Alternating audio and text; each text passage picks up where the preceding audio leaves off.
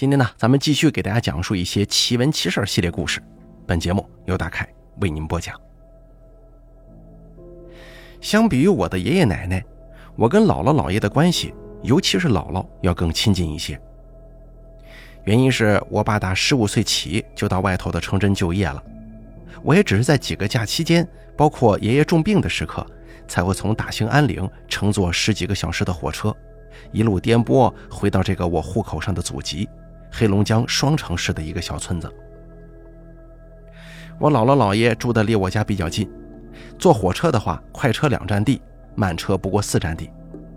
逢年过节，还有几次是因为我爸跟我妈吵架了，他都会带着我回娘家。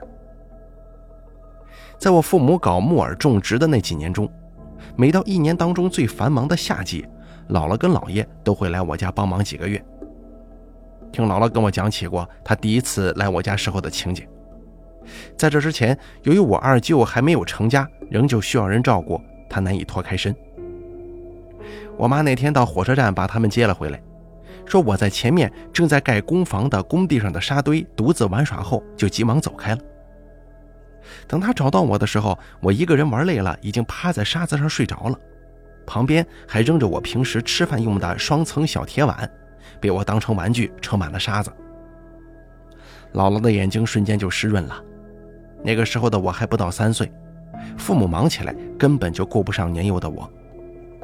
在这之前，我还被新搬来的邻居家养的大狼狗给咬过一回。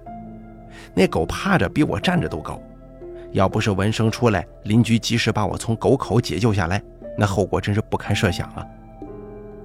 也就是打那个时候起，每年姥姥姥爷都会安排好二舅来照看我一段时间。说起看孩子，几乎可以说都是我姥姥一个人在做，我姥爷就是一个甩手掌柜，顶多带我出去溜达一圈。他这个人脾气顶不好，一张脸总是绷得紧紧的。记忆中我是没见过他几次笑，不过这种情况自从大舅家的表妹出生之后就有所改变了。提起宝贝孙女儿的时候，他还是看得出有高兴的模样的。当时我还不服气啊，现在想想，毕竟人家随他的姓，姓于，而我姓牛。老爷平日里梳着个大背头，穿得很板正，挽起衬衫袖口的双臂在身后背着，过去地主家的派头还是十足的。他最不能容忍的事儿就是我走到他身前，每当我磕磕绊绊地跑到他前面去的时候。他都会一伸长腿把我卷到身后去。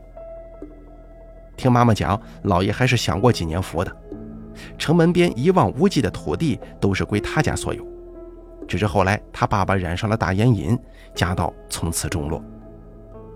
某一天在家门口，他妈妈看到几个陌生人偷偷在暗处用手指着他跟我姥爷，他猜到肯定是他男人没钱抽大烟了，就把老婆跟孩子卖给了人口贩子。他简单的收拾几件衣服，连夜带着老爷跑到乡下，将老爷过继给了一个没有儿子的远房亲戚。从此，我姥爷就再也不知他的下落了。过继到的这家人，人家虽然不如我姥爷之前的家底子厚，但也算得上是村里的大户。他给我姥爷说媳妇的时候，可是给了一万块现大洋做礼金呢，打破了十里八村的记录。我姥姥年轻时候的照片我是见过的，明眸皓齿，未施粉黛，却清丽可人，只是眉宇之间透出丝丝忧郁，让人不能忽略。换做当下，仍旧可以称得上是个大美人啊。姥姥的父亲是个裁缝，在县城里开了一间缝纫铺。他命挺不好的，在他八岁的时候，小姥姥五岁的时候，他们的妈妈因病去世了。几年后，他爸娶了恶妇进门。年仅八岁的小老就给别人家当了童养媳，有幸对方是个书香门第，对他很好，还送他去读了几年书呢。可我姥姥就没那么幸运了，在自家的店铺帮了几年工，十五岁出嫁的时候连一身嫁衣都没有，出门子时后妈只给她穿了一件睡觉时穿的短袖布衫，下身是一条半截大花裤衩子。十八岁的时候，姥爷根本不立誓。作为家中独子，从小是衣来伸手，饭来张口，啥时候出过力呀？全家人都在里里外外忙着种庄稼的时候，他却带着家里的几个长工爬上房顶，拿弹弓打鸟玩。地主老爷这次当真动了气呀，一样物品都不许带，直接将老爷他们两口子给扫地出门了。好在平日里我姥姥为人谦和，地主家的几个女儿可怜他们一无所有的处境，从家中偷那种锅呀、碗呐、粮食啊救济他们。走投无路之下，我姥爷拜了自己的老丈人为师，学习裁缝手艺。你别说啊，这个在当时还是很吃香的。我妈说，在他们小时候，家里有七八个子女，还能吃上白面馒头，这个能让左邻右舍的孩子们羡慕不已的。我妈她们姐妹五人，她排行老四，下面是一个老妹儿和两个幺弟。我大舅比我大姨家的大表姐大一岁，我二舅比我大表姐还要小上一岁呢。听我姨们说，我姥爷从来没有亲近他们五朵金花中的任何一个，只有我两个舅舅出生的时候，象征性的过来抱了一下。但是我姥姥不止生了七个孩子，她一共生过八个小孩，最大的是个女孩。在这里，我应该称呼她为大大姨。姥姥每每提起他来，就会眼泪汪汪的，说他是个特别懂事、特别能干的孩子，小小年纪就会帮我姥姥干一些生火呀、扫地之类的活，长得还十分漂亮呢。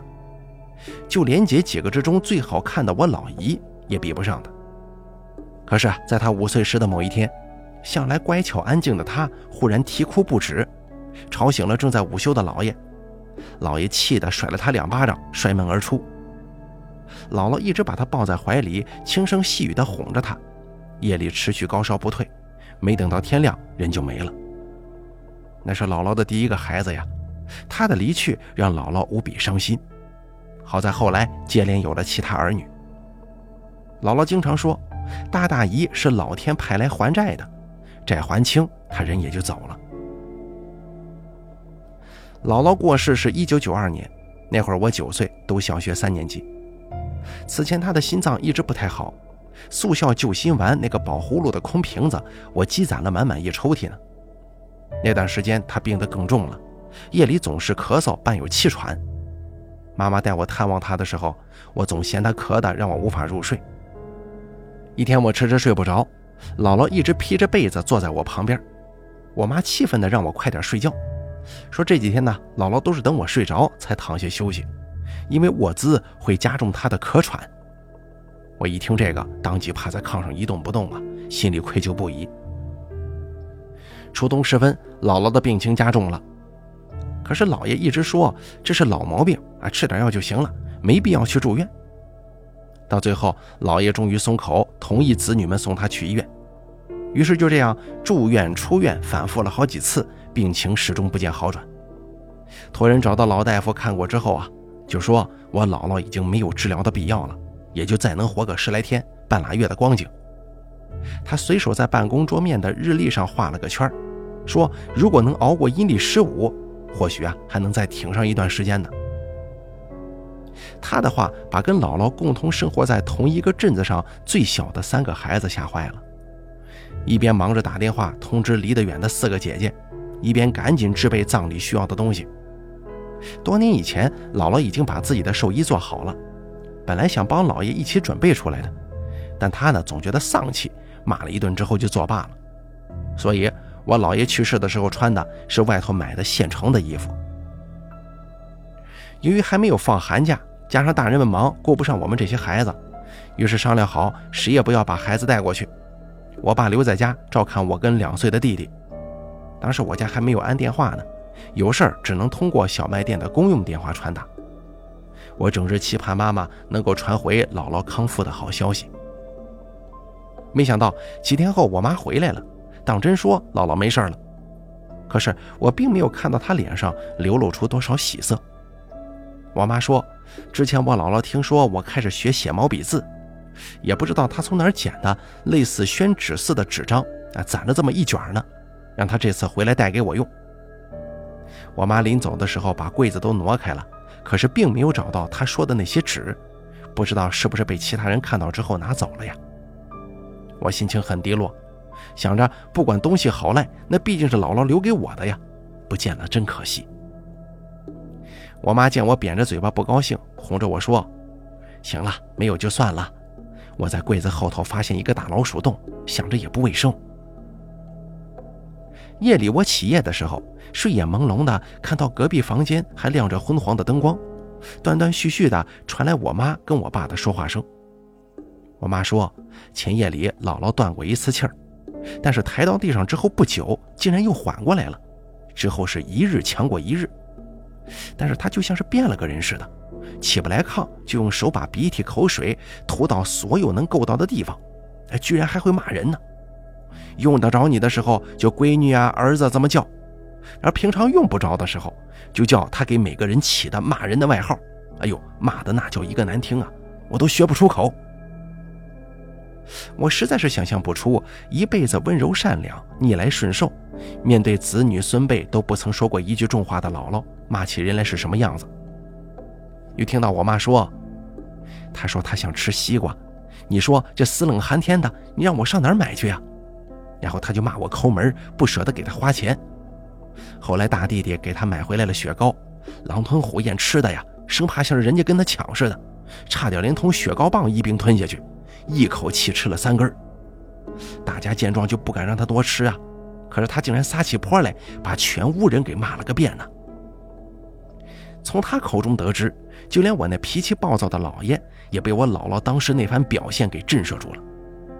听他说，看到阎王派人来抓他了，来者骑着高头大马，已经到了院门口，让我姥爷拿着绑着红丝绸的斧子往前走五步砍一下，再换绑绿丝绸的斧子往右走三步再砍上一下。我姥爷照做之后，他反倒像是很疲惫似的，长呼一口气，说没事了，已经走了。听到这儿，我就不敢再听下去了，又不敢独自返回去睡觉。就来到前院，松开大白脖子上的铁链子，让他进屋跟我作伴。我家的大白狗通身雪白，只有舌头上有几个黑色的斑点。我爸说这样的狗有毒，不知是不是这个原因啊？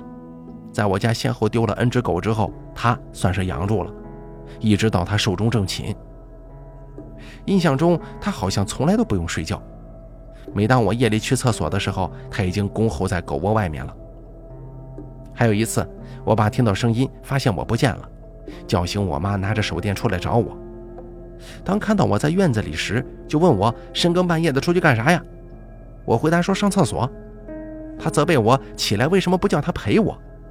我理所应当的回答：有大白在呢，我叫你干啥呀？我爸跟我姥姥的感情同样很深，不仅是我姥姥帮他看孩子。据说我爸十五岁离开家。直到二十四岁跟我妈结婚，一直都过着孤苦无依的日子，一条棉裤穿了好几年啊，晚上脱下来放地上都能立住。在他跟我妈处对象的时候，去我老家帮着干活，我姥姥看他的棉衣很破旧，就亲手给他做了一套柔软暖和的棉衣。就算日后我爸跟我妈吵架，话赶话的时候啊，说我妈随根跟我姥爷一个样，也从未听他说过我姥姥一个不好。后来，我妈跟我的几个姨得以再次聚在一起聊天的时候，我二姨说起那次我妈回来之后，我爸去探望我姥姥时发生的事儿。那天我姥姥见到我爸就开哭啊，搂着我爸的脖子就是不撒手，倾诉所有人都对他不好，非要跟我爸回家不可。我爸是心软的好人呐，抱着我姥姥哭的也是鼻涕一把泪一把，承诺他一定会好好照顾她的。当听到我爸说现在天冷，怕他的身体受不了，等过段时间天暖和了就过来接他的时候，我姥姥竟然一下子翻脸了，嘴里嘶吼着，动手在我爸身上厮打。我爸哪见过这个场面呢？脸上挂着彩，仍旧呆愣愣地杵在原地，赶忙被我姨和舅舅拉出了屋外。他整个人都变得不好了，当天返回家中。我妈惊讶地说：“哟，还有这样的事儿啊？”我都没听他说过。饱受折磨的众人就这样守护着我姥姥度过了阴历十五。见她身体没有什么大碍，也就各自回家了，留下我二舅跟我姥爷伺候我姥姥的起居生活。在这里呢，我描述一下姥姥家的房屋格局吧。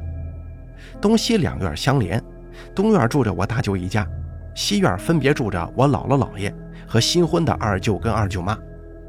大屋里有一张大双人床，那是我舅小两口的卧室。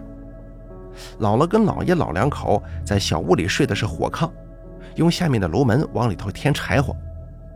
就在第二天晚上，不知怎么的，我姥爷就是引不着火，弄得满屋子大黄烟。我二舅过来帮忙，俩人蹲在地上捣鼓了半天，总算是把火点燃了。等到浓烟散去，我二舅不经意间发现，我卧床不起的姥姥，他的脖子正以一种奇怪的姿势窝着，不知道什么时候咽的气儿。路程最远的大姨当时还在返乡的大巴车上，二姨跟三姨也刚下火车。想不到他们蹲守了这么多天，前脚一走，后脚我姥姥就没了。我姥爷发话说：“活着的时候该见的也都见到了，该伺候的也都伺候过了，反正也见不到最后一面了，再折腾回来也没啥意义。这不，儿子们都在身边，远道的女儿就不要再回来了。”离得不远的我妈接到信儿之后，快马加鞭地赶了过去，是留下的四个子女当中年龄最大的一个。当时还不过三十出头。家里的四位老人，我姥姥是走的最早的一个，可以说大家都毫无这方面的经验呢。经人介绍，找了一个不熟悉的阴阳先生挖好了墓穴。由于是在夜里去世的，属于小三天儿灵柩在家院子里的灵棚当中停滞了一天一夜，第三天上午就发送了。出殡前，阴阳先生再三交代，到了墓地不能乱说话。走的时候，大家尽量抑制着点儿，不要哭，千万不能回头。这换做别人也就罢了啊，但是像我姥爷这样的老顽固，一辈子唯我独尊，他听过谁的话呀？他在坟地里逛了一圈，嘴里捣鼓着说：“怎么这里连一个合葬的坟都没有啊？”就在这个老吊车从卡车里往坟坑里吊棺木的时候，出了个变故，固定着四个角的钢丝绳竟然断了一根。导致落棺的时候偏差出了一人多宽的位置，所有人都看懵了。你想啊，几根手指头粗细的钢绳，这是新买的，又不是破旧的，怎么说断就断了呢？阴阳先生也是大吃一惊啊，说从未出现这样的事儿，把我妈他们几个子女叫到一旁就说：“这事儿有蹊跷啊，回去之后一定得找个懂行的人士给看看。”回去的路上，身心疲惫的亲朋们拖老携幼、悲痛万分地朝着公路上走。而我姥爷这个时候又做了一个惊人之举，他回头看了看，说了一句话：“说我要是死了，就是这里第一个合葬的了。”对此，我妈他们姐弟几个自然是敢怒不敢言呢，心想摊上这么一个老爹，可怎么整啊？后来想不到一语成谶，短短没出一个月，我姥姥跟姥爷。还真成了那个地方第一个合葬的。刚开始，我妈他们还拿阴阳先生的话当回事儿，想着等忙完丧事之后啊，打听打听身边有没有人知道哪里有道行高深的大师。可是后来拖的时间长了，也就不那么在乎了。我姥姥去世之后，我二舅妈总是做噩梦，每每从梦中惊醒，都是一身冷汗。他不敢再回家了，跟二舅搬到娘家去住了。由于在我姥姥的葬礼上得到了很多老亲少友们的帮助，才使得逝去的亲人得以安葬。我老姨抽出一个闲暇的日子，请大家来家里吃饭。一室半的房子摆了几大桌，特别热闹。席间众人推杯换盏，只有我姥爷默不作声地坐在那儿。我老姨和舅妈给他倒了碗里的菜，他也没吃两口。我姥姥的离去给他的打击很大，他不止一次地对我舅说。当初不曾想我姥姥会病得如此严重，后悔没早点把积蓄拿出来给她治病。我舅舅劝他想开点吧，说我姥姥的病啊已经是晚期，无药可医了。散席之后，我舅舅们跟姨父坐在大屋喝茶，我老姨跟两个舅妈一起刷碗、拾到收拾这些残羹剩菜。我姥爷出门前同他们打招呼，说是去上厕所。那个时候在我们东北，即使冬季寒冷。家家用的仍旧是旱厕。他走了之后，我心直口快的二舅妈就说：“咱妈走了之后啊，咱爸变好了许多呢。虽然他以前有些事儿做的是不对，但是看到他现在这个样子，还挺心酸的。”我老姨听了没吱声，看了一眼大屋的挂钟，已经过去了十五分钟，心想不会出什么事儿吧，就让我老姨夫出去看看。我老姨夫裹了件棉袄就出去了，在院子里大声呼唤了我姥爷几声，都没有得到回复。他又拍打这个木质的厕所门，拍了好一会儿，我姥爷才推开门从里面走了出来。我老姨夫就埋怨他呀：“爸，你说我叫你这么多声，你咋不答应呢？”我姥爷竟然没生气，双眼无神、有气无力地说：“啊，是吗？我没听见呢。”进屋之后，老爷没有走进家里其他几位男士待的屋子，径直绕过女士们，走进了我姥姨家的小屋。因为气候寒冷的原因，在我们那儿房子不会开太多或者开太大的窗户。考虑到采光，厨房跟小屋之间通常只是隔着一层玻璃做的软间壁。看到我老爷气色不好，大家纷纷说外头太冷了，让老爷子去小屋坐炕上暖和一会儿也好。说话间，我老姨有意无意地瞟了里面一眼，而就是那一眼，她惊恐地看到我老爷缓慢地向下倒去，一股口水从嘴边流出。我老姨夫着急忙慌地去请离家最近的马车，拉我老爷去医院。那位年老的马车夫进屋见到我姥爷的模样之后，马上改口说马车坏了，去不了了。情急之下，我老姨夫又给在基建单位当领导的堂哥打了电话，让他派一个火车过来。总算是把他折腾到了医院。老医生用手翻开他的眼皮看了一下，说道：“这瞳孔都散开了，死了至少得有半个多小时了。”到这个时候，大家才明白过来，那个老马车夫早就看出我姥爷已经去世了，所以故意找借口不想拉死人呢。一向身体倍儿棒，从来没有得过大病的老爷，居然就这样与世长辞了。距离姥姥过世只隔了二十二天。接二连三发生的这些匪夷所思的事情，难免让我妈他们姐弟几个犯寻思呀。刚好此时听人说，就在我家与我姥姥家中间的市里，有个很有本事的人，曾经给他算过卦，据说很是灵验。大舅家里做买卖走不开。我妈跟我老姨、二舅一起动身去找这个大仙儿。原本我以为像这样的高人应该躲在山里深入浅出，却想不到居然委身于城市之中啊！真是应了那句“大隐隐于市，小隐隐于野”。他们按照那个人的说法，提了水果、糖块、香烟，还有一瓶白酒上门了。听完我妈说完这个缘由之后啊。大仙儿接连扒了几块糖，一股脑塞进嘴里，粗略的咀嚼几下就吞咽下去了，然后就不断的打嗝。我妈说，她当时还以为是对方吃糖吃的太快噎到了。就在我妈犹豫着要不要给他倒杯水顺顺气的时候，一直待在屋里的中年男人敲着手鼓唱起了听不懂歌词的歌曲。刚开始敲鼓的这个节奏非常慢，有一下没一下的。而大仙儿呢，就随着他的鼓点儿摇头晃脑，然后他的手在鼓上敲击的越来越快，手指上下翻飞，令人眼花缭乱呢。并且这个大仙儿的头摆的也是越来越快，扎头发的橡皮筋儿抡飞过来，差点打到我老姨脑门上。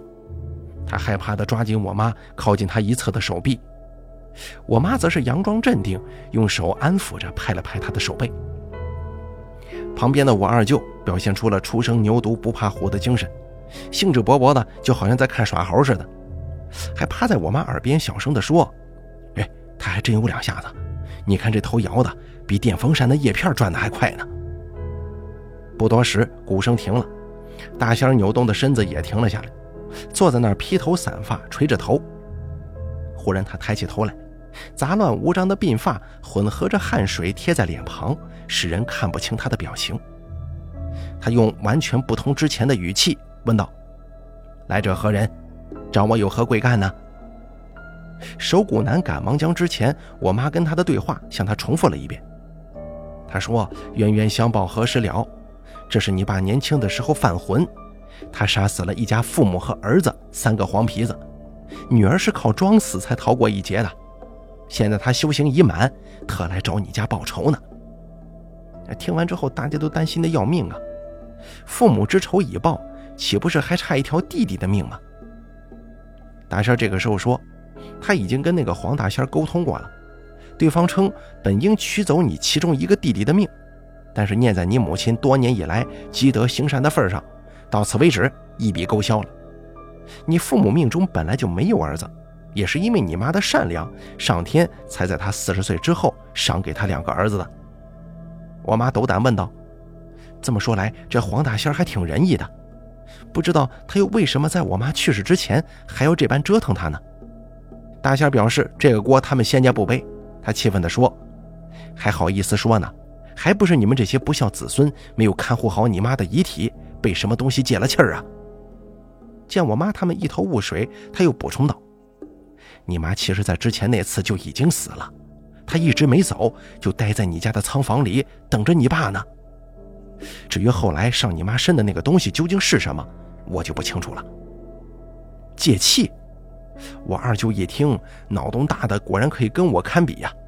他当时冒出一句：“难道是诈尸了？”大仙摇了摇头说：“这跟诈尸是两码子事儿。”你们好好回忆一下，你妈去世的时候是不是被什么动物扑了她的身体呀？想了想，姥姥去世之后，我妈回忆说，当时人多手杂的，女人们在屋里忙着扯孝布，男人们在外头忙着搭灵棚，谁也没注意到安置在地上的我姥姥。再说了，家里没养宠物啊，这大冬天的进出都会关门，外面的猫狗按理说也应该进不去。我忽然想到柜子后面的那个老鼠洞了，当然，这个答案是否是对的，不得而知。临走的时候，我二舅忽然调皮地问了一个问题：“哎，大仙儿，我啥时候能发财呀？”大仙问了他的生辰八字，得知他二十三岁，掐算了一下手指，说：“过了二十五，小猫变老虎。”在候车室等火车的时候。他们三个人就讨论起大仙说的话的可信度，都是将信将疑。不过那些巧合，经他这么前后一穿插，好像更神秘了。只是对于别人来说是故事，发生在自己身上却是一场事故啊！三人分开以后，我妈分别致电了我的三个姨，详细向他们汇报了整个经过。年长一点的我大姨和二姨都说，小时候啊听我姥爷讲过。他说有一次心血来潮，跟几个家里贫穷的玩伴去抓黄皮子。当时他们用的方法是找到洞穴，用水往里灌。我姥爷看着很新奇啊，就说想试试。他接过同伴手里的水桶，将整桶水都倒了下去，然后几个人围着冒气泡的水坑，看着里面的水一点点往下渗，直到看不见一点水了，再用绑着铁丝弯钩的木棍往出捞。打捞出了湿漉漉的两大两小，共计四只黄皮子。其中一只小黄皮子趁他们分神的时候，从地上一跃而起，从眼皮子底下逃跑了。我老姨跟二舅抱着宁可信其有，不可信其无的态度，依大仙所说，买了一大捆晒干了的艾蒿，点着了，分别在我姥姥跟姥爷咽气的屋子里熏，最后打开家中所有的门窗，把污浊之气排干净。时值隆冬，我二舅跟舅妈不嫌麻烦的把窗户上的塑料布给揭了下来，之后重新钉了上去。而我老姨呢，就把这一步推迟到了第二年春天完成。奇怪的是，有一只白色猫头鹰从开启的窗户飞了进来。我在林区生活了十多年，未曾见过猫头鹰本尊。再说了，那东西不是昼伏夜出的吗？大白天的，它在整个房子里盘旋了几圈。任我老姨夫大屋小屋的追赶，老半晌之后他才走的。不知道这是否后来跟我老姨家发迹有关系啊？貂皮大衣大金表，出门白色丰田霸道代步。不出几年，我老姨老姨夫已经是镇上知名的企业家了。几年后的一天，我妈做了个梦，梦到去了我姥姥家串门，在梦里她忘了他们已经离去的事实。我姥姥看到我妈之后，感到很是吃惊啊，就问：“哎，你咋来了呢？”就赶紧给我妈做饭。而我姥爷躺在那儿，身上搭着薄薄的几张报纸，不知道是不是在睡觉。我妈觉得很冷，环顾四周，这并不是熟悉的房子，黑咕隆咚的，只有房顶的缝隙透进来一些光亮。也不知道我姥姥是用什么东西做的饭，看起来绿油油的，还黏兮兮的，没有一点食欲。